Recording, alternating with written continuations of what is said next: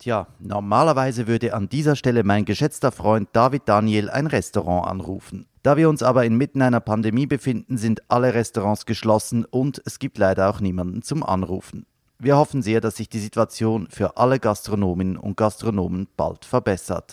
Willkommen zur finalen Episode der Schnellverpflegungsstaffel von Tisch frei.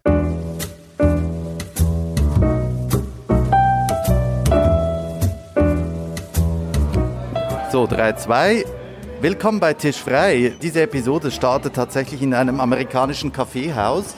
Naja, also Kaffeehaus. Ja, Tut aber nichts zur Sache. Wir waren besonders hier, weil es mitten in der Stadt Zürich liegt, am Zentral genauer gesagt. Und hier treffen wir auf unseren heutigen Gast. Ähm, unser heutiger Gast wird Andrin C. Willi sein. Wir treffen ihn im fahlen Sonnenschein eines klirrenden Novembertages. Ja, es ist kalt, es ist kalt. Bevor du nicht eine Viertelmillion verfressen hast, kannst du gar nicht über Gastronomie sprechen. Dieses Zitat dürfen wir einer Person zuordnen, welche einen großen Einfluss auf das Leben unseres heutigen Gastes ausübte.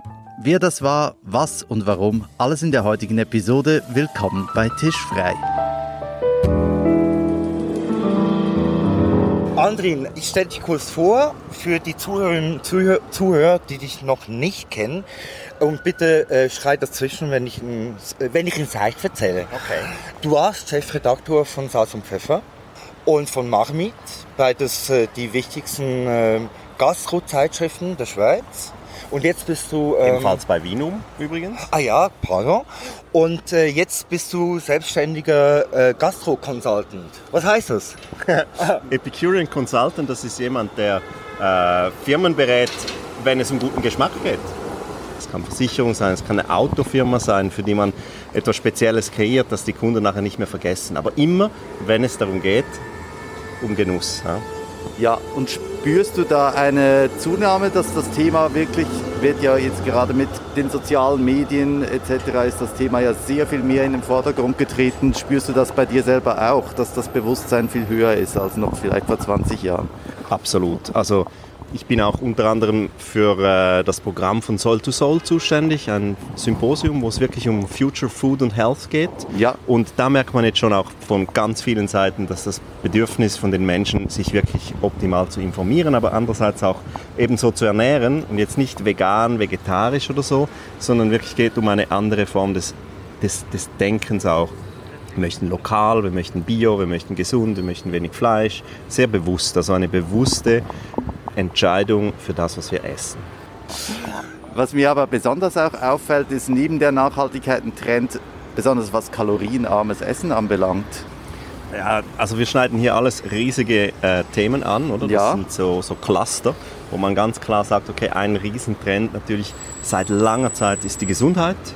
Jetzt gibt es natürlich auch übereinschneidende äh, Geschichten und sagt, ja, Gesundheit ja, aber Genuss ist auch Gesundheit. Also mentaler Genuss schafft halt auch wieder ähm, mehr, mehr äh, wie soll ich sagen, Identifikation mit dem eigenen Körper, weil es einfach auch Spaß macht. Oder? Geschmack ist auch so ein Thema. Und dann gibt es halt die, die Zeit, wir haben alle keine Zeit, also das sind alles einfach Realitäten und man versucht dann alles zusammenzubringen. Aber natürlich eben, nachhaltig genießen heißt vor allen Dingen auch, ich achte auf mich selbst und auf meine Gesundheit. Ich spreche es besonders an, um eine schöne Überleitung zu machen, wo wir ja. heute hingehen. Wir haben diese Folge Schwerpunkt Schnellverpflegung. Äh, diese, ja, diese äh, ähm, Season.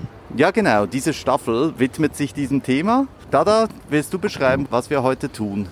Ich will die Überraschung nicht verderben. Ah, gut, dann okay. steigen wir mal ein. Wir steigen in die Straßenbahn ein jetzt. Ein die kurzer Tram. Ritt. In die Tram. Ein kurzer Ritt. Die Straßenbahn beförderte uns vom nebelverhangenen Zentral zum sonnigen Bellevue. Gesamtdauer der Fahrt circa zwei Minuten. Du bist in einem Hotel sogar aufgewachsen? Ja. Aufgewachsen im Posthotel Löwen in Mulenz. Wunderschönes Hotel, Jugendstilzeit. Äh, und dann meine Lehre gemacht im wunderschönen Hotel Waldhaus in Sils Maria. Mm, sehr schön. Ähm, das, da fühle ich mich nach wie vor zu Hause. Das ist für mich wie ein zweites Zuhause, das ist das Waldhaus in Sils. Weil es einfach ein Hotel ist, das anders ist, das keine Allüren hat, wie sonst viele andere Fünf-Sterne-Häuser. Da habe ich die ganze kaufmännische Geschichte gemacht und habe da ein bisschen auch äh, gelernt, was, äh, was das bedeutet, so ein Hotel von Ihnen. äh, zu führen. Und dann habe ich die Hotelfachschule gemacht. Ich war unter anderem in Quellenhof in Bad Ragaz tätig. Ich war aber auch in Castello del Sole in Ascona mhm. tätig, im F&B-Bereich, also Einkauf und ähm, Hotelfachschule Luzern abgeschlossen und dann in die Medienbranche gewechselt. Hat das, wo du aufgewachsen bist, das Hotel, hat es deine Eltern gehört? Ja, das gehört äh, meiner Oder Familie. gehört nach wie vor noch? Ja, es wurde verkauft. Das ist jetzt, gehört jetzt einer Stiftung. Aha. Stiftung ist äh, Origin. Ja. Und äh, das ist eine, eine wunderbare Möglichkeit, so ein historisches Haus mit Leben zu füllen. Ja, aber das war nie eine Option für dich, das Haus zu übernehmen. Oder ja wurde das und nein. erwartet von dir? Ja und nein. Also das wurde schon erwartet und das war schon die Idee, aber irgendwie, wenn man eins und eins zusammenzählt und weiß, was für unglaubliche Investitionen so ein Gebäude ja. verlangt, wenn man schaut, wo dieses Gebäude steht, welche Chancen man sich da ausrechnet, dann wird es halt einfach eng. Und ja, das war der Grund, warum ich alles versucht habe und ich glaube, jetzt haben wir eine Lösung gefunden für alle Beteiligten, die wirklich auch für die Region extrem ja. spannend ist, weil das Haus belebt ist und nicht einfach dasteht. Und, ja. Wer steht denn hinter dieser Stiftung oder was? Ähm, Giovanni Netzer ja. ist der Intendant. Und es wird auch ein, ein, es war sehr, sehr viel in den Medien jetzt auch, weil das Haus an der Ecke, sie nennen das die Weiße Villa, äh, verschoben wurde äh, damit die Straße da ah, ja, ich habe drüber gelesen. Ja. Und das war sehr stark in den Medien präsent. Ja. Das Haus daneben, das größere, ich würde sagen feudalere Haus daneben, da bin ich aufgewachsen. Das ist das Posthotel Löwen. Eine Pferdewechselstation, äh, ein Vorspannplatz, wo früher die Pferde, das fünfte Pferd vorgespannt wurde, damit es dann nachher über den Julapass besser geht. so, wir sind jetzt angekommen am Bellevue, steigen aus. Türe auf. Türe auf. So, wir gehen in diese Richtung. Richtung See und Limmat. Das ist eine interessante Geschichte mit dieser Stiftung. Wäre das so ein äh, Modell, das auch für andere traditionsreiche Betriebe eine Lösung oder ein Weg in die Zukunft sein könnte? Ja, also das wäre für, für sobald ein, ein ein Projekt, ein Herzensprojekt ist und wenn man äh, eine historische Liegenschaft äh, schützen möchte oder bewahren möchte, da gibt es viele Möglichkeiten. Äh, Franz Weber hat das mit dem Giersbach Hotel ja schon mal gezeigt, wie ja. das gehen kann. Und das Hotel gibt es heute noch und das wurde für die Nachwelt konserviert. Ja, also, ja zum Glück. Zum es Glück, braucht ja. aber dann auch die nötigen, die nötigen Investitionen und Manpower und halt auch Kontakte, um dann so ein Projekt überhaupt stemmen zu können.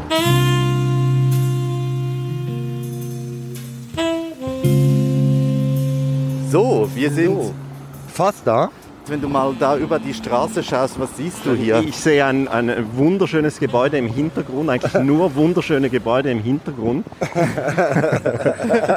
ich sehe natürlich das Bauschänzli, äh, was jetzt ein bisschen verschlafen wirkt, weil da wenig los ist im Moment. Ja, und was vorne ist, also dieser Imbiss, da bin ich etwa schon eine Million Mal vorbeigelaufen. Aber noch nie eingekehrt? Noch nie eingekehrt. Es wäre mir nie in den Sinn gekommen, hier einzukehren, nein. Da wirst du uns immer dankbar sein, dass wir dir das jetzt ermöglichen. Ich hoffe, ich kriege dann den Glühwein mit Schuss. Ja, das ja. können wir möglich machen. Also äh, Im, äh, es heißt Imbiss Riviera. Ja. Und äh, es, es, es, sieht fast ein bisschen so nach Berlin aus. Das ist ja. atypisch für Zürich. Ja. Ähm, also abgesehen davon, kaufst du dir manchmal so, so on the way, Takeaway-mäßig was, eine Bratwurst oder. Bratwurst, ja. Ja. Bratwurst, ja. Schon. Ja. Hamburger also, du, du bist Karnivore. Ja, ja. Ja, gut. Hast du Hunger? Ja. Gut. Ich muss sagen, die Lage ist eigentlich sehr exquisit, ah, direkt am Wasser. Die ist einzigartig hier. Am ja, für mich als Vegetarier ähm, ist natürlich die Auswahl spärlich. Äh, also ja, sehr. gut. Aber naja. Es gibt. Über ähm, das reden wir vielleicht noch. Caprese. Ja, ich sehe es. Pommes frites. Genau. Und das war's. Das war's. ja, nee, es gibt Paprika Ponchips. Ah ja, genau. Wobei die wahrscheinlich in Rindertalg oder so ja, genau. Also das weiß man nicht. Ich möchte das auch nicht behaupten. Ich weiß es nicht. Grüezi. Hallo. Hallo. Also ich denke, ich weiß, was ich nehme. Was Ein Muss. Du? Ich die Currywurst. Ich, ich nehme die Pommes frites. Ich nehme auch die Currywurst, ja sicher. Gut, aber wenn du die Nein, Currywurst nein, nein. nimmst, dann nehme ich Nein, ja. sonst nehme ich die, die ähm, was anderes. Was, Also ich glaube, weißt du, Salsiccia oder so. hä? ja, Ja. Ja, Gut. geht auch. Also in dem Fall gern einmal Salsiccia, einmal Currywurst und einmal Pommes frites. Meinst du, wären so nett dazu Glühwein mit Schuss. Gut, sein? Dreimal Glühwein mit Schuss. Super, ja.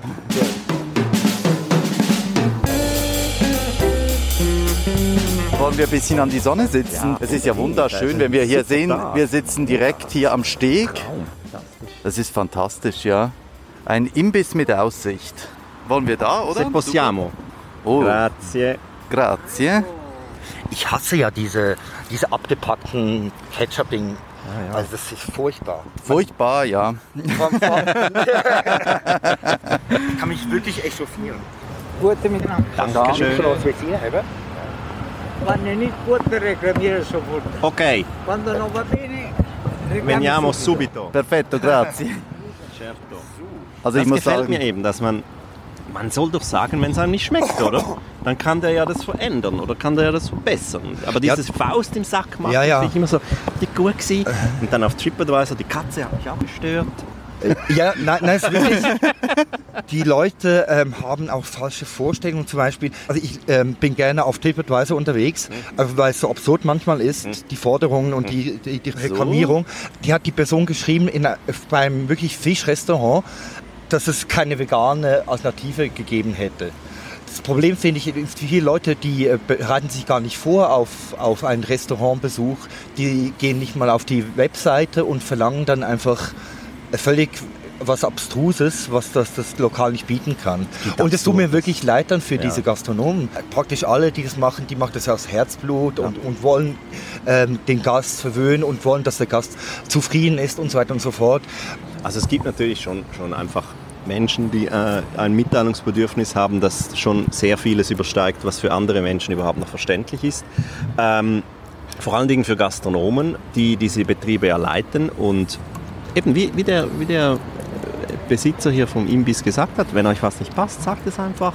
Dann mach, also es ist ja einfach normaler Menschenverstand, oder? Und, und ich finde, man sollte doch miteinander sprechen können. Und wenn ich ein Problem habe, dann kann ich es doch dem Gastgeber sagen und dann findet er eine Lösung meistens. Ja? Ich habe dann, ich bin auch so ein TripAdvisor-Fan. Und ich habe auch einen lustigen Namen da. Und Wie ist der Name? willst du den uns verraten? Charles Duchemin. Sehr, sehr gut. Falls man den noch kennt. Charles Duchemin. Kennt ihr den? Ich nicht. Wer kennt den nicht? Der, das ist der Grund, warum ich das bin, was ich mache. Weil äh, Louis de Finesse mal einen Film gemacht hat, Brust oder Keule heißt der. Ja, Da ging, Klassiker. es, äh, da ging es halt schon um die Industrialisierung des Essens und um Gastronomiekritik und so weiter. Und dieser Charles Duchemin, der musste sich natürlich immer verkleiden und mal als Amerikaner in das Restaurant und so, weil den kannte man natürlich. Das war der Chefredakteur des Duchemin. Natürlich eine Persiflage auf den, äh, auf den Michelin, Ja. auf den Gourmillot. Und äh, ja, super. Ich habe geschmunzelt, dass dieser Name noch frei war. Aber wir haben schon mal einen wichtigen, einen wichtigen Beeinflussungspunkt in deiner Karriere gehört. Äh, Wir waren vorher noch stecken geblieben bei deinem Werdegang. Die ganze Hotelwelt kennst du von innen. Wie war denn der Schritt in den Journalismus? Super. Weil äh, eben dieser Charles Duchemin war für mich als Kind schon wichtig. Meine Mutter musste mir in meine Jeansjacke so Röhrchen einnähen, damit ich als Kind in den Restaurants, wir waren bei Seppi Kalber. Ich kann mich als Kind schon erinnern, dass mein Vater, der Koch ist, und meine Mutter, die haben mich immer mitgenommen in die Restaurants. Und als ich den Film gesehen habe, da da wusste ich, ich muss das irgendwie analysieren. Ich habe also die, die Visitenkarten der Restaurants gesammelt, habe da meine Notizen drauf gemacht und meine Mutter musste mir wirklich da so Schläuche und so, so, so, so ähm, spritzen, damit ich da die Tests aus den Soßen dann in das Ding reinspritzen konnte. Also wie im Film. Wie im Film. Wie im Film. Und ja, was, hast du mit den. Proben gemacht? Unter dem Mikroskop angeguckt? Das, es ging, glaube ich, einfach darum, dass ich Proben habe. Deine Mutter hat es mit Stolz erfüllt, nämlich anzusehen, dass hier schon äh, ein Weg sich anbahnt. ja, ja.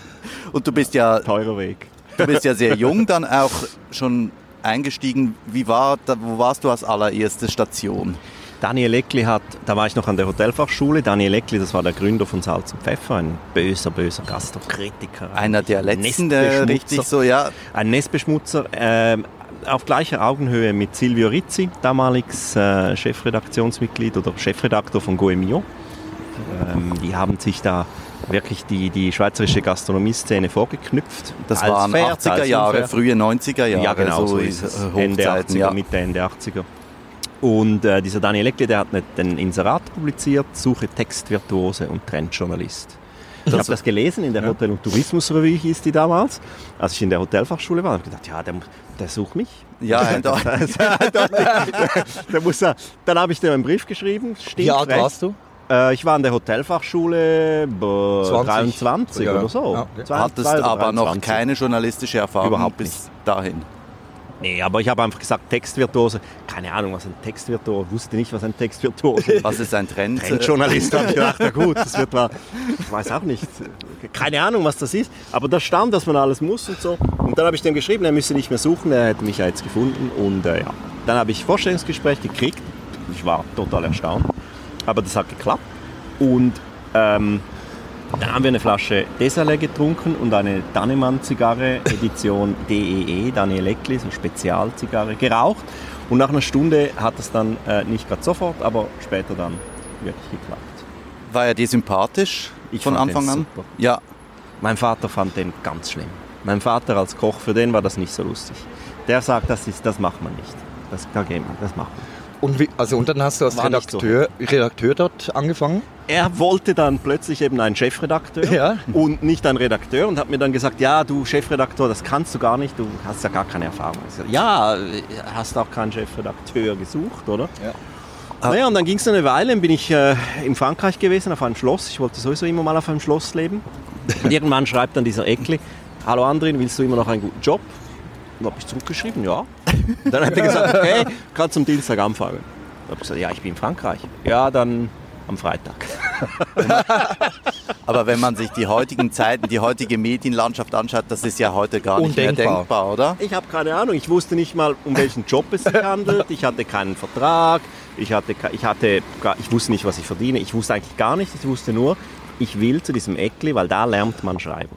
Ja, und das war ja auch die Koryphäe. Also mein Eindruck war immer, er hat das Salz und Pfeffer wie ein, äh, ein feuilletonistisches Gastromagazin, wo er sich halt eben auch, wie sich Theater- und Musikkritiker unbeliebt machen bei den jeweiligen Regisseuren und so, hat er sich natürlich auch dementsprechend pointiert geäußert über seine Restaurantbesuche. Genau. Die zwei führenden Restaurantkritiken, die kommen ja von Gourmio und Michelin, zumindest in der im deutschen Sprachraum ist der Gomio präsent, sonst ja nicht. Was bevorzugst du? Das ist einfach schwierig. Beide haben einen unglaublichen Einfluss. Mhm. Beide haben ein sehr langes Renommee. Mhm.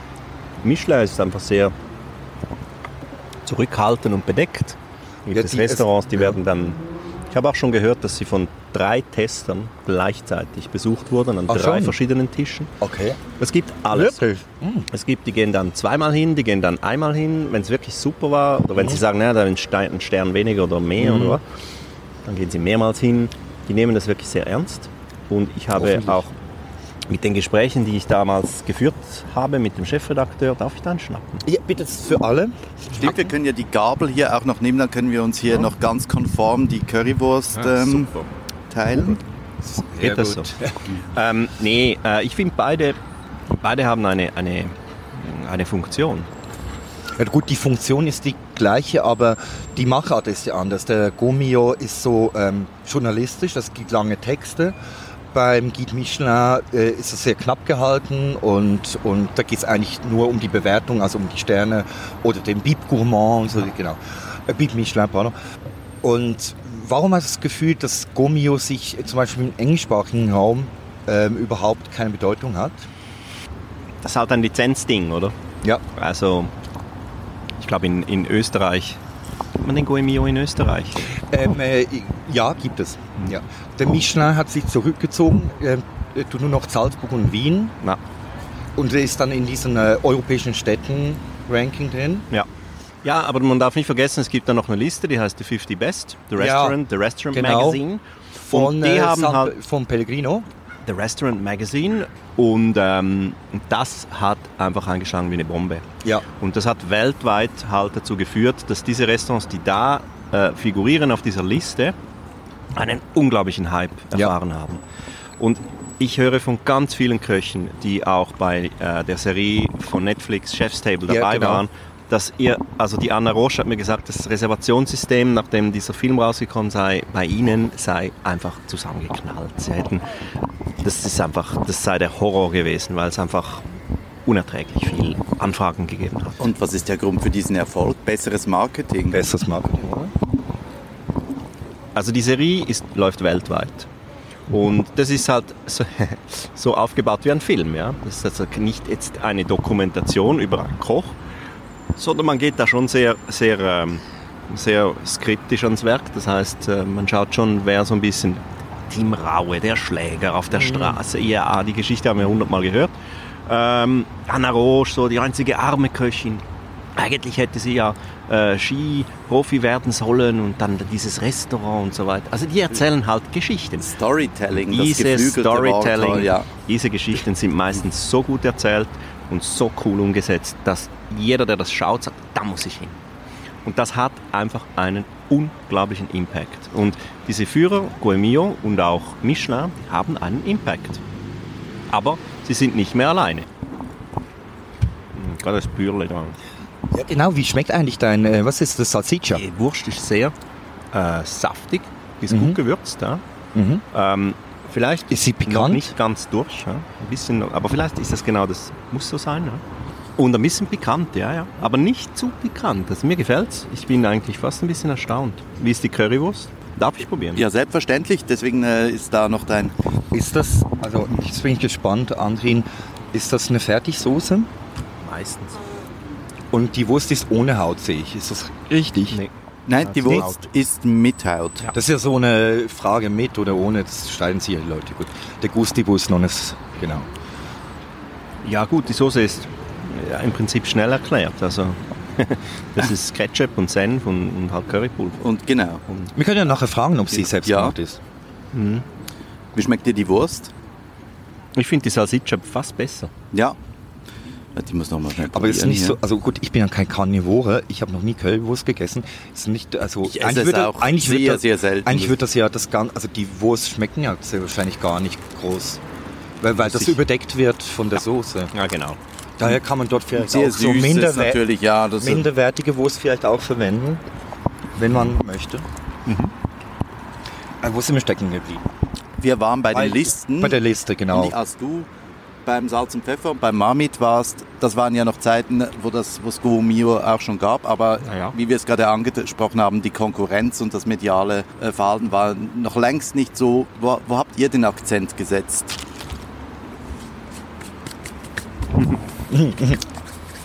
Wir haben Reportagen gemacht. Wir haben gesagt, okay, diesen Monat in Glarus, diesen Monat in Südtirol. Dann sind wir da hingefahren, waren meistens zu zweit, respektive mit dem Fotografen zu dritt und haben uns äh, eine Woche lang durch die Restaurants durchgefressen, die uns empfohlen wurden von Insidern, von äh, Recherche natürlich und aus den Führern und so. Und dann haben wir eine Reportage geschrieben über alle diese Reisen, äh, über alle diese Restaurants, Entschuldigung, und wo man hingehen sollte und wo nicht. Und das war halt sehr unverblümt, das war vielleicht auch ein bisschen manchmal unfair, weil natürlich, das sind Momentaufnahmen, das ist nie, äh, ja, shit happens, oder? War es, war es im Stile von Herrn Eckli oder Herrn Rizzi oder Ja. nach dessen Tod, nehme ich jetzt mal an, war, ist ein großes Vakuum oder eine Lücke entstanden, Ja. eine große? Beide sind übrigens ja gestorben äh, in einer ähnlichen Zeit und der Rolf Kriesi, der damalige Gründer von Vinum auch. Also die sind lustigerweise in einem ähnlichen Zeitabschnitt, also in der ähnlichen Zeit eigentlich alle leider gestorben. Es gab ein Vakuum, aber mir war klar, ich wurde dann in diese Rolle im Prinzip rein, rein nicht reingedrückt, aber ich bin halt da reingewachsen. Aber Und mir war klar, ich möchte nicht, oder? ich möchte So- überhaupt und ich kann nicht und es ist unmöglich, einen Daniel Eckli kopieren zu wollen. Das ist doof und es geht nicht. Wurde es erwartet von den Leserinnen und Lesern? Man kann es natürlich in so einer Situation nicht allen recht machen. Die einen sagen, ja, er fehlt uns. Ja, uns fehlt er auch. Die anderen sagen, ja, aber das ist früher was besser. Und, äh, und, und heute ist es nicht mehr so pointiert. Andere sagen, es ist zu pointiert. Und also es ist einfach schwierig. Man muss einen Weg finden und, und äh, die Zeitschrift gibt es heute noch. Also offensichtlich hat die Zeitschrift dann den Weg gefunden. Wie stehen die beiden Zeitschriften denn heute da, rein wirtschaftlich? Das ist eine extrem schwierige Frage, weil, ähm, weil die Konzepte sich ein bisschen verändert haben. Also Salz und Pfeffer ist das Magazin der Gastronomie geworden. Da sind sehr viele Fachartikel auch drin. Das ist so implementiert worden. Genau, ja. also früher gab es das Salz und Technik und das Salz und Pfeffer, also eine Fachzeitschrift und so eine Publikumszeitschrift oder ein Special Interest, wie man sagt. Und äh, jetzt ist das zusammen und der geneigte Gourmet liest dann halt Publireportagen über, ich sage jetzt halt einen Steamer oder so. Und, aber viele finden das nach wie vor gut und eben wie gesagt, also die Zeitschrift gibt es noch und ich finde es das großartig, dass, dass diese, diese Vielfalt da ist. Das gefällt mir. Aber wie stehst du zur Vermischung von redaktionellem Inhalt mit Werbung? Ist das nicht äh, der endgültige Tod der Glaubwürdigkeit? Doch, vor allen Dingen, wenn man sowas macht äh, wie, wie eben Gastrokritik. Also wenn man glaubwürdig sein will, damit zahlt man seine Rechnung und geht. Also es ist sehr simpel. Ja. Ich habe noch nie, und Eckle hat damals auch, ich könnte jetzt stundenlang von Zitaten von ihm erzählen, aber der hat immer gesagt, bevor du nicht eine Viertelmillion verfressen hast, kannst du gar nicht über Gastronomie sprechen. Das geht gar nicht. Schön, oder? Ja. Also ich bin weit darüber, das weiß ich, weil ich kann so ein bisschen ausrechnen, was ein Restaurantbesuch kostet und dann über diese 20 Jahre, wo ich jetzt in diesem Bereich drin bin, kann ich sagen, habe ich schon mehr als eine Viertelmillion verfressen.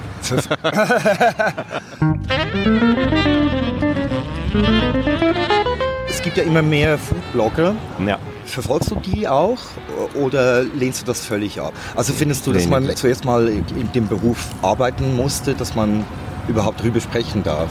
Bei Michelin sollte man Koch sein, wenn man Tester wird. Ja. Und bei anderen Führern ist es halt anders.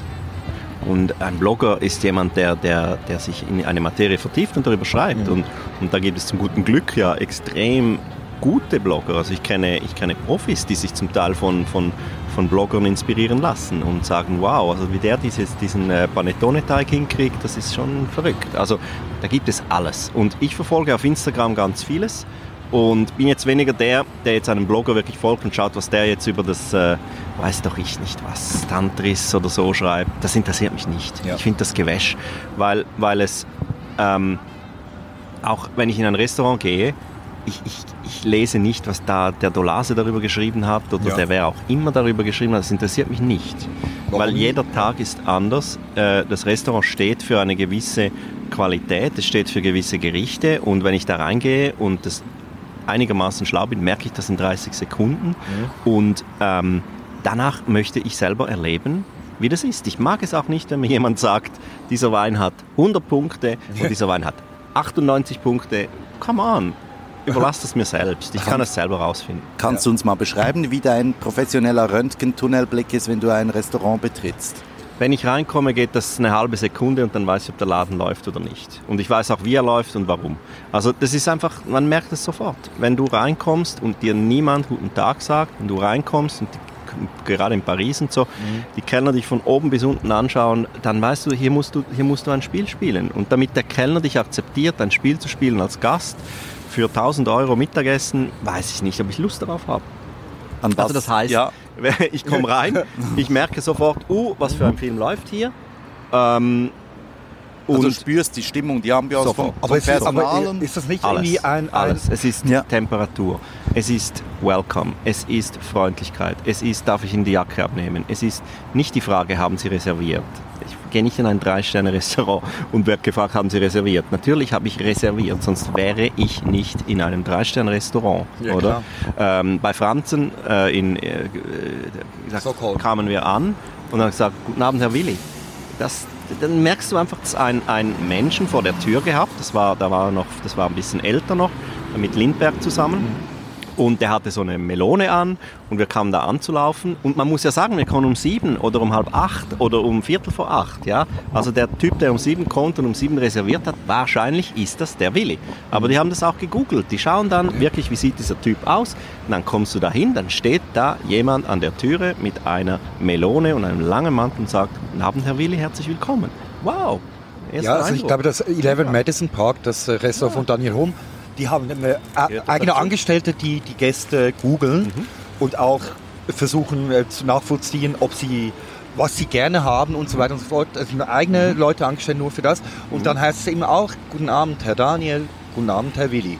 Gibt es auch dazu. keine Regel ohne aber so, Ausnahme? Das kann, ja, das kann sich ja. aber nicht jedes Restaurant leisten oder will das auch nicht, weil, also das, wir reden ja jetzt von High-End-Restaurants. Jedes Restaurant kann es sich leisten, wie früher der Maître d'Hotel in einem Hotel ja. auf einer kleinen Visitenkarte oder kleine Karteikarte draufzuschreiben, dass der Dada halt einfach Wasser mit Kohlensäure trinkt mhm. und nicht ohne. Und vor allen Dingen, wenn das ein Stammgast ist. Du weißt das noch. Ja, dann, äh, dann, dann, dann muss das so sein, oder? Im Celer de Can Rocca, auch ein, ein sehr gutes Restaurant, wenn nicht sogar das Beste und so weiter. Das Beste gibt es ja eben, gibt's ja nicht. Aber naja, wir kamen da an und da war es wirklich so. Also die, haben, die wussten, wer was trinkt. Und die haben auch gesagt, ja, letztes Mal habt ihr diesen Champagner gehabt, den serviere ich euch jetzt nicht, ich habe eine andere Idee. Ich, da Grandios. einfach baff, oder? Ja. Wann passiert mir das in Zürich? In den Restaurants, in denen ich regelmäßig verkehre, ist mir das noch nie passiert. Eine Zeit lang war die Nordic Cuisine, ja, das war so der letzte Schrei, ja. so ein bisschen abgeflacht. Was ist der neuere Trend? Also jetzt auch natürlich so diese Tavolata-Geschichten, das finde ich auch langsam vorbei. So die Sharing Plates-Konzept. Ja. Was hast du das Gefühl, wohin geht momentan dann die Reise? Was, was wird der nächste Trend sein? Also wir sprechen jetzt von, von, von der Haute-Gastronomie. Ja, ja, genau die Haute Cuisine. Gut, gut, ich meine, das ja, was, was die Haute Cuisine ja macht, es diffundiert dann ja so nach ein paar Jahren dann auch im unteren Segment. Ja, absolut. Ja. Es gibt eine Tendenz und die Tendenz heißt, wir wollen uns nicht mehr so versteifen. Egal ob Sergio Hermann, der eine Frittenbude macht, oder äh, gibt es ganz viele andere auch. Die, die verlieren dann selbst irgendwann mal den Spaß an so einen steifen Restaurantkonzepten. Das heißt, die Demokratisierung des Gourmet-Restaurants, äh, wo man eben keine Krawatte braucht, wo ich mit meinen Turnschuhen reinlatschen kann und so weiter, das hat mehr und mehr und da kommt auch dieses nordische, kühle, schöne Interior Design zum Tragen. Das sind Restaurants, die funktionieren. Also ein zwei Michelin-Sterne-Laden, wo du freundlich begrüßt wirst und kumpelhaft am Tisch und so. Großzügig, unkompliziert, nicht schnöselhaft das sind Restaurants, die überall äh, erfolgreich sind. Aber das sagt noch nichts über die Kochart aus. Die Kochart hat im Moment nicht eine, eine, ein Vorbild, wie es äh, zum Beispiel jetzt eine Regionenküche war, à la, à la San Sebastian oder eben Molekularküche mhm. oder so. Ähm, die New Nordic Cuisine oder die Nordic Cuisine, ja, das war super. Die hat uns alle auf dieses Regionale wiedergebracht und das wird bleiben. Also ganz, ganz viele äh, möchten wissen, woher das Fleisch kommt und es sollte nicht aus Australien hierher geflogen werden. Und ich glaube, dass das ein un... Wie soll ich sagen, das kannst du, das kannst du nicht mehr zurückdrehen. Ich glaube, die Köche kochen, die meisten kochen sehr regional.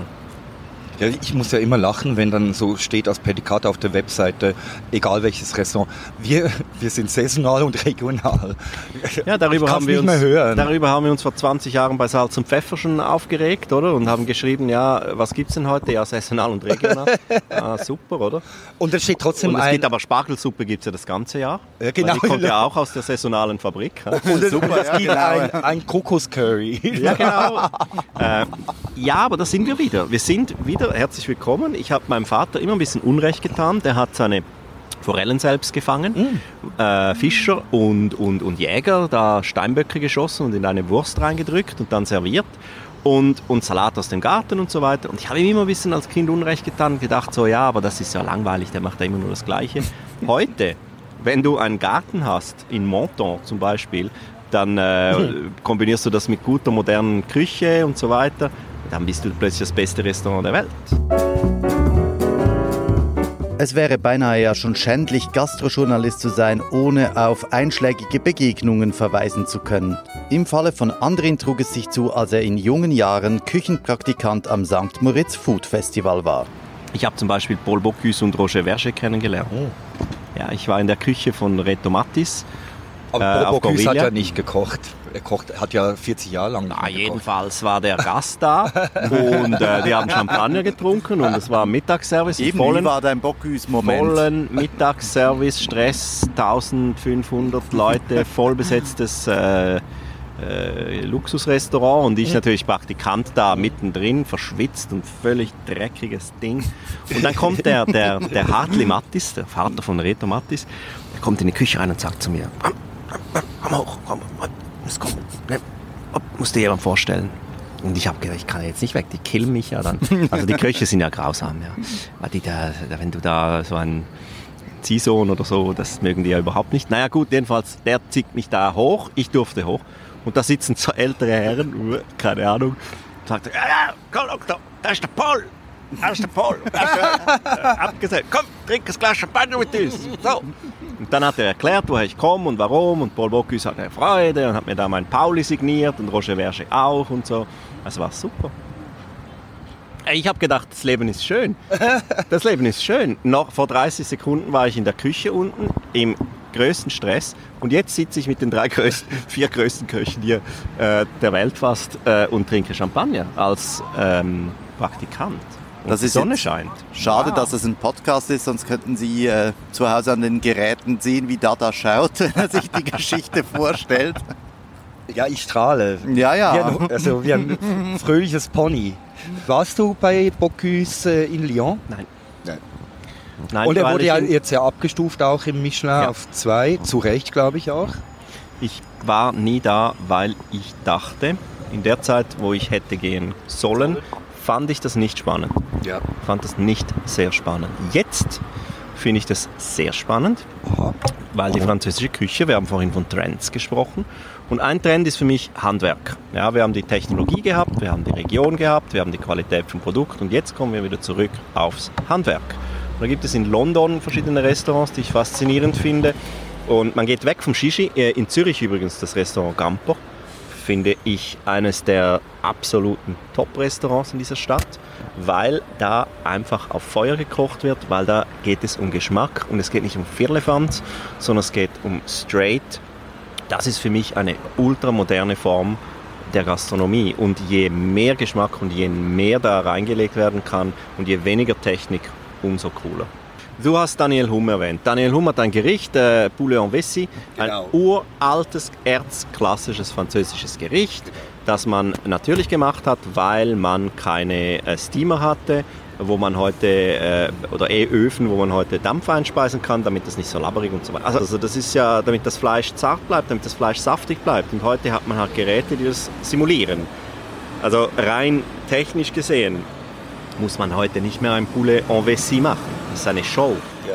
Aber das ist natürlich auch ein Verweis auf eine Küche, die halt sehr klassisch ist. Gerade wenn du Daniel Rum äh, äh, erwähnst mit diesem Gericht, was ich schön finde äh, im, äh, Madison Park, in diesem Restaurant, dass wieder diese Kultur von das, der Maître oder der, der, der, der ähm, Kellner ähm, selbst am, am, Tisch zum Tisch kommt und ein Gericht finalisiert, er tranchiert, äh, und in ja. diesem Fall bei diesem Gericht ähm, öffnet er die Blase und so weiter ja. fort.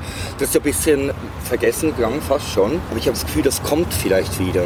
Ist so ein Wunsch von mir auch. Ja, also nein, es ist auch ein Wunsch von mir. Aber, Eben, ja. aber ähm, es ist schwierig, weil es ist personalintensiv und man muss sich das schon sehr gut überlegen. Aber wenn man einen solchen Service bietet, dann ist es eine eine Auszeichnung. Es ist, es ist schlicht und einfach eine Auszeichnung. Wir haben vorhin von The K gesprochen, da gab es einen alten Oberkellner und der hat diese eingemachten Pfirsiche flambiert am Tisch. Wenn der eine Tisch hinten links eine Crêpe Suzette oder einen flambierten Pfirsich isst, dann isst das ganze Restaurant diesem Abend dieses Gericht. Und logisch äh, könnte man viel mehr verkaufen, wenn man das so machen würde. Und es gehört für mich dazu und ich finde es eine, eine, auch eine Schande für, für diesen Beruf, weil ich liebe diesen Beruf.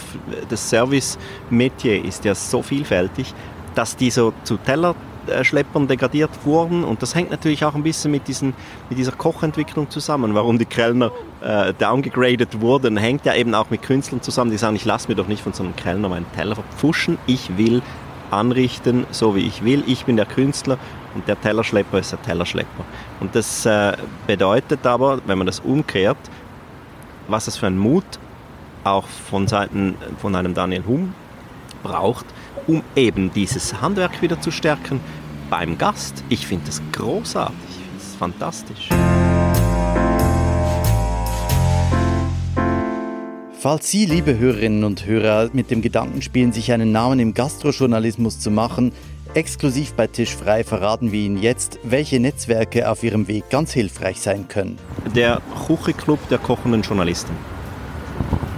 Und ihr seid in einer WhatsApp-Gruppe Jetzt äh, koordiniert. Dieses Jahr, dieses, Jahr, dieses Jahr war nichts los, weil äh, Covid und so. Ansonsten kocht man regelmäßig zusammen. Wie viele Leute sind denn das? Ja, wahrscheinlich so 40. Ach wirklich? Ich kann es nicht sagen, weil ich habe den also richtig ein bisschen und, verloren. Und da kocht einer für alle? Nee, es gibt ein, ein Thema. Mhm. Und man könnte dann sagen, ja, wir zwei schmeißen das Thema und dann kreiert man die Rezepte und dann kreiert man im Prinzip diesen Abend und dann kocht man zusammen und erklärt den anderen, die mitkochen, also man kann sagen, ich komme zum Kochen oder ich komme nur zum Essen. Ja.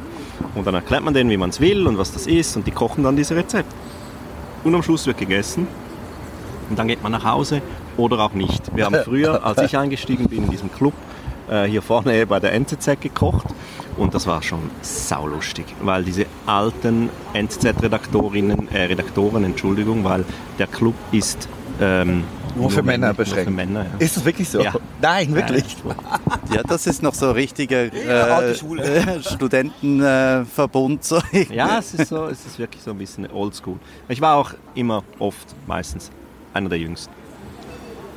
Und wie ist es jetzt? Ja, es war jetzt ein bisschen ein schwieriges Jahr, miteinander zu kochen. Ja. Und wenn du nach vorne schaust, ist, ist Hoffnung da?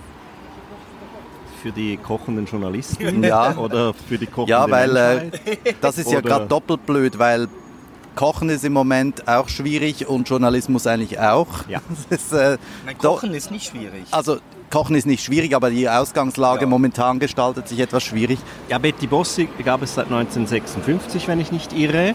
Äh, Marmit wurde 1959 gegründet, eigentlich aus, auch aus der Verzweiflung raus, weil diese Männer, Männer Club kochender Männer, auch den gibt es heute noch, und die Confrérie de la Marmite, also die Marmitenbruderschaft, ja, die gibt es auch noch. Und diese Männer konnten ja nicht kochen, also mussten die irgendwie sich, ja, wenn die Frau gestorben ist, bedeutete das entweder verhungern oder sich organisieren. Und die haben sich dann auch zum Spaß und auch weil sie alle gerne ein bisschen Wein trinken, natürlich lieber dann zusammengefunden und gemeinsam gekocht. Und so sind diese äh, Kuchi und diese ähm, diese Clubkochen- und Männergeschichte eigentlich dann in den 50er Jahren entstanden. Wie sieht es denn mit der Geschlechterdurchmischung aus? So äh, im Moment ist das, haben sich die Männer da auch geöffnet in diesen exklusiven Clubs oder ist das, bleibt das starr? Nee, also der Club kochender Männer, der heißt, der, der heißt ja auch Männer. Männer. Man könnte ja auch sagen, es, ja, gibt ja, es gibt ja, ähm, finde ich übrigens extrem spannend, ähm, die Gastrosophinen und die Gastrosophinnen, das, sind, wäre dann das Pendant, das sind halt dann einfach sehr interessierte Frauen, die aber, ich war immer ein bisschen neidisch, weil die haben die viel cooleren Ausflüge gemacht und die waren viel aktiver. Also äh, mir ist aufgefallen, die, die, die, die kochenden Frauen waren viel aktiver und irgendwie viel cooler als die kochenden Hätten Männer. Sie die kochenden Männer nicht auch bereichert, wenn man das vielleicht schon. mal, äh, vielleicht ja. mal so äh, halbwegs oder wie ist es am 60 Leuten? Die Frauen dürfen äh, eine Stunde früher ne, neben, neben der Kutsche äh, äh, Nein, ähm, eine Frage, die ich äh, immer wieder stelle äh, bei Tisch frei. Warum hat es nicht mehr Frauen in der, in der Küche? Hm. Oder an der Spitze? Ich habe mal ein Interview gehabt mit Anna Roche und die hat mir nach nach, also die, die wollte, Kannst du schnell sagen, wer Anna Roche Anna Roche ist? ist, ist äh, Hisha Franco, ist das Restaurant äh, eben auch äh, Netflix Chef's Table ähm, äh, weltbekannt geworden und dann und dann ähm, ja einfach um die Welt getourt und, und sehr sehr sehr äh, ja wirklich wahrscheinlich im Moment die eine der bekanntesten kochenden mhm. Frauen auf der Welt und und und die war so kaputt nach diesem Marathon mit Interviews das ganze Jahr Und die wollte eigentlich, eigentlich hatten wir eine halbe Stunde Zeit und ich dachte, es wird ein kurzes Interview, eine halbe Stunde und so. Dann habe ich die ein bisschen provoziert. Dann habe ich, hab ich sie gefragt, wie fühlt man sich eigentlich als beste Köchin der Welt? Dann ist sie ausgerastet, oder? Und, und, und, und äh, am Schluss haben wir zweieinhalb Stunden diskutiert und am Ende des Gesprächs hat sie gesagt, so, dieses Jahr habe ich etwa, etwa 200 ähm, Interviews gegeben und, und dieses war eines der drei besten. Eines der drei besten. Ewig gesprochen und, und es war nicht lustig, weil sie hat auch erzählt, dass sie ein Kind verloren hat. Sie hat ein Sehr Kind verloren, weil sie in dieser Zeit einfach ein Restaurant aufgebaut hat und weil sie in der Küche stehen musste und weil sie einfach diesen ganzen Stress ertragen hat. Und ja, es ist ein Stress und ja, wenn du selbstständig dir so ein Restaurant aufbaust, es geht nicht nebenbei und das ist eine Knochenarbeit und wahrscheinlich sind die Frauen einfach zu schlau, sich das nicht anzutun. Ist sie eigentlich ausgerastet wegen der Terminologie Köchin? Weil ich kenne viele weibliche Köche, die die, äh, die wollen nicht Köchin genannt werden, sondern ich bin Koch. Oh, ist sie wegen dem ausgerastet? Auch. Oder? Auch. Auch, das weil das impliziert Phänomen. eben genau wieder das, diese Unterschiede und kochen die Frauen dann besser als die Männer und so. Es ist ein hartes Metier und äh, ja. ja. Es ist einer der härtesten Jobs überhaupt.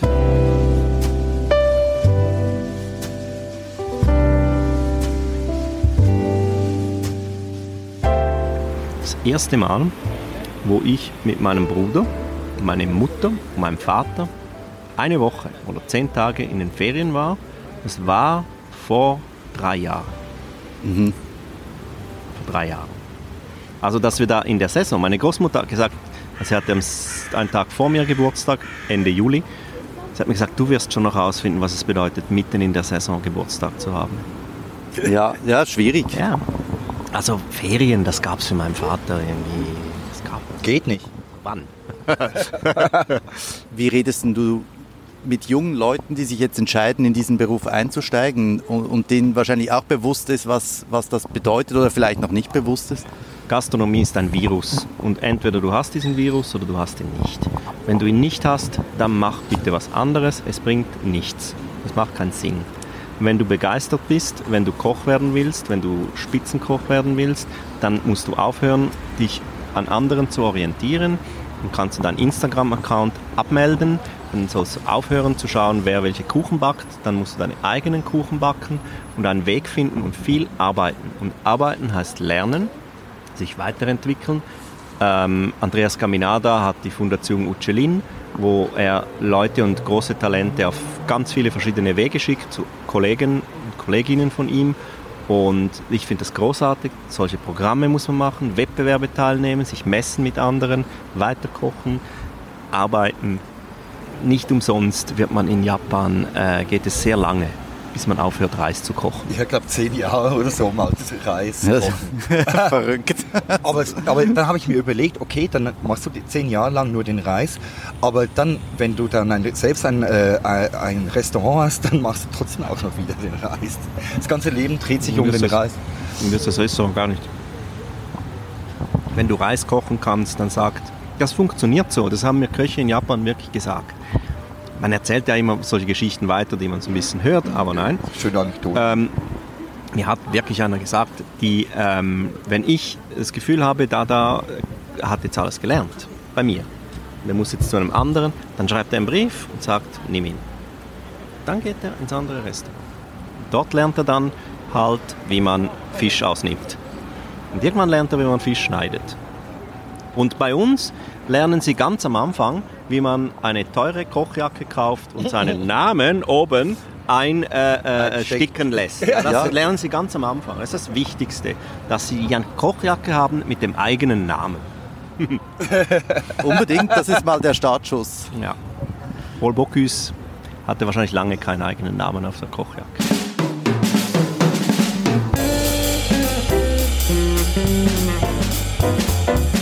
Was war die beste Bratwurst, die du je gegessen hast und wo? Also Currywurst sicher in Berlin. Ja klar. Übrigens Champagner passt mit Currywurst recht gut, kann man machen. Imbiss ist für mich so, warum, warum kann man es nicht einfach gut machen, oder? Es kommt ja nicht darauf an, ob wir jetzt drei Sterne haben oder, oder ein, einfach ein gut bürgerliches Restaurant oder ein Imbiss.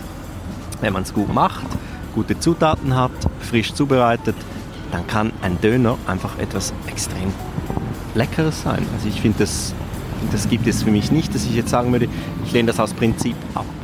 Ja, es gibt ja auch in, äh, glaube ich, Singapur von Michelin, das ist ein bisschen Ja. grotesk, Ja, ja. Dieser, dieser Stand, dieser Imbissstand, der drei Sterne bekommen hat. Oder ein Stern, ich weiß Ein nicht. Stern. Ein Stern. Ja, da hat es noch eine wahnsinnige Schlange davor. äh, wir haben diese Kultur halt nicht in der Schweiz. Also wir haben diesen. Street-Food-Aspekt, den haben wir nicht. Wenn du nach Bangkok gehst, wenn du nach Singapur gehst, auch China. London und so, das ist einfach eine andere, das ist eine, ein anderes Verständnis und, und da gibt es viele, viele, also ein Anton Mosimann könnte wahrscheinlich jetzt genau sagen, an welchem Stand er seine Peking-Ente holt oder so. Und, und, und das ist top. Also Ja. auch, auch in Japan muss man nicht unbedingt ins teuerste Sushi-Restaurant. Also gibt es an der, wirklich so Kn- Kneipen halt.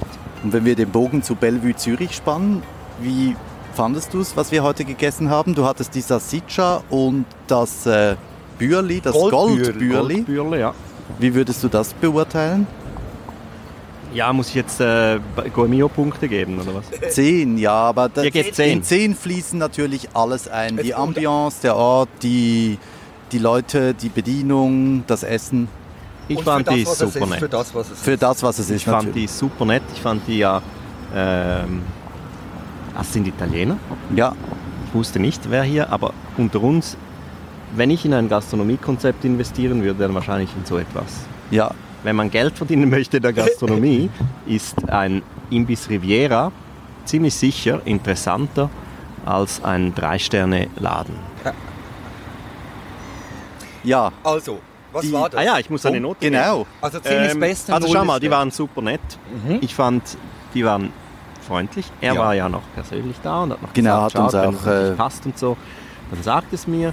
Ich fand das sehr sympathisch. Ich finde die Auswahl, die Sie hier haben, jetzt einfach unterirdisch. Ja. Äh, ich finde das natürlich völlig vorgestrig, äh, was hier geboten wird an der Auswahl. Klassisch, einfach Klassisch, äh, ein bisschen Kalbsbratwurst. und- Ja, Ein bisschen langweilig.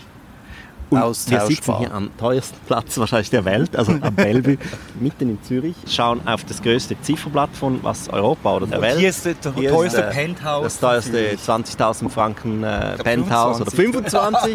Und das finde ich natürlich sensationell. Aber dann könnte man sich überlegen, ob man vielleicht andere Möbel hinstellt. Wenn man schon Geld verdient mit dem, was man macht, und da muss man sich ja nicht schämen, dann, dann könnte man ja, ja hier vis-à-vis hat man das auch jetzt mal ein bisschen modernisiert und so. Also ich glaube, dieser Standort ist gut, ist sehr gut. Und ich glaube, hier kann man Geld verdienen und ich glaube, hier könnte man auch ein bisschen Geld investieren ins Setting und dann würde man vielleicht auch mehr Leute ansprechen. das stimmt für die Möbel, das ist so eine Ähm, Rattan-Variation. Es ist ein Nicht-Ort, so, ja. leider. Es ist ein Nicht-Ort. Und es könnte aber ein Ort sein, es könnte ein Treffpunkt sein. Das würde ich jetzt eher ein bisschen kritisieren, dass da der Wille zur Veränderung einfach fehlt. Vielleicht geht der Pachtvertrag, vielleicht geht der Pachtvertrag noch 50 Jahre, ich weiß es nicht. Und da muss man nicht, weil es ja gut ist, so wie es läuft. Und das finde ich schade. Obwohl man muss sagen, es ist äh, mittags, es war mittags um 12 und es war jetzt nicht sehr gut besucht. Äh, für mitten in der Stadt, mitten am Bellevue. Kennst Oder- du einen Zürcher, der hier Bratwurst isst? Nein, deswegen sind wir natürlich hierher gekommen, ja, Eben. um dem mal auf den Grund zu Ehrlich gehen. gesagt, ja. ich kannte diesen Imbiss gar nicht, obwohl ich sicher hundertmal vorbeigefahren bin. Aber warum, warum ist denn jetzt das Bellevue, äh, der, der Sternengrill, so viel besser? Ist der so viel besser? Das weiß ich nicht, ich bin ja kein Karnivore. Ich Ja, der ist nicht so viel besser. Also die Wurst ist nicht so viel besser, oder? Also die, die, meine Kollegen da von K-Tip und vom, von der NZZ, die nehmen diese Wurst immer wieder auseinander, die analysieren diese Wurst immer wieder und die sagen immer wieder, die hat zu viel Wasseranteil, das ist keine richtige Yeah. Blablabla-Wurst und so. Also das so, Es so ist- gut kann sie dann auch nicht es sein. ist ein stehender Also Begriff. Es ist ein einfach PR. ein stehender Begriff. Es ist, äh, du denkst an Bratwurst und dann Ja, Sterne Das ist einfach gu gute, gute PR. Und hier sitzen wir am Wasser und haben eine ähnliche Wurst, wahrscheinlich zum ähnlichen Preis. Vielleicht sogar vom gleichen Lieferanten. Wahrscheinlich, ja, vielleicht. wahrscheinlich, ja. Ich weiß es nicht. Und ja, Ich würde sagen, die machen, das, die machen das so und so, die geben sich Mühe, ihr Geschäftsmodell weiterhin voranzutreiben, bräuchten eine, eine kleine Innovationsspritze. Vielleicht gibt es einen Generationenwechsel. Ich weiß nicht, ob das seine Tochter war. Das ist Vielleicht kommt die, jetzt, Tochter, kommt ja. die jetzt hier in das Business rein und, und gibt so ein bisschen neuen Impuls, äh, dieses, dieses, äh, dieses Hamburger abzutauschen mit, mit einem plant-based äh, Chicken oder sowas. Und, und, und, und Champagner, und Champagner Currywurst. zur Currywurst serviert. Ja. Ich meine, mir würde das eigentlich gut passen. Aber das ist nicht so, darum gebe ich hier jetzt so eine 6. 6. Ja. Die Atmosphäre ist einzigartig, oder? Die Möwen, das ist schon fast ein bisschen wie irgendwo an einem anderen Ort. Ah, und der Glühwein war der nicht Glühwein, schlecht. Ne? Der war nicht schlecht. Der ist selbst gemacht. Ja. Und nach dem zweiten Becher werden wir immer gnädiger mit den ja, Für mich ist einfach der Außenraum nicht nicht geil gestaltet. Das ist so ein nee. bisschen lieblos. Also überhaupt kein Wille zur Gestaltung. Aber wenn das die Attitude ist und so, wenn das bewusst ist, dann finde ich es okay. Aber ich glaube, es ist nicht bewusst, es ist einfach Pragmatismus. Ich kann gar nicht so viel sagen. Die Pommes frites, die sind nicht selbst geschnitten. Das ist, das ist TK-Ware. Das, äh, der Ketchup ist nicht selbst gemacht, äh, die Mayonnaise auch nicht. Das wäre so, das würde ich, wenn ich da den Stand hätte, würde das alles sein. Also daher kann ich, ich kann zu Kulinarik, also das, das gibt eine 2, 3, sind okay ähm, frittiert. Außenraum nicht so. Ich, ich gebe eine 5. 4, ne, ich gebe eine 4. Ja, ich gebe eine 5. Die Currywurst war schon nicht das Maß aller Dinge. Aber für mich macht einfach wo das, heißt, das ist und es gefällt mir sehr, dass er, ähm, das Personal, äh, er macht das offensichtlich schon ganz lange, dass es solche Figuren auch noch gibt, auch wenn vielleicht auf Kosten von viel Innovation, die man hier machen könnte, würde eine 5 für mich. Das heißt, äh, Endresultat 5. 6, 5, 4, 5. 5. Andrin, vielen herzlichen Dank. Danke War schön mit dir hier äh, zu sitzen. Ich habe das Bürli fast aufgegessen. Ne? Brav. Nicht wegrühren. Nein, auf keinen Fall. Das kommt ja, mit nach Hause. Kein Food Waste. Danke vielmals, André. Danke ich vielmals. Ich zu danken. Merci. 5 von 10 Sternen für den Imbiss Riviera am Bellevue Zürich, ein Imbiss mit Aussicht, Currywurst an exklusiver Lage. So viel von uns für den Moment. Vielen Dank für die Aufmerksamkeit und bis zum nächsten Mal bei Tisch frei. Tisch frei mit Netzetera Cultura.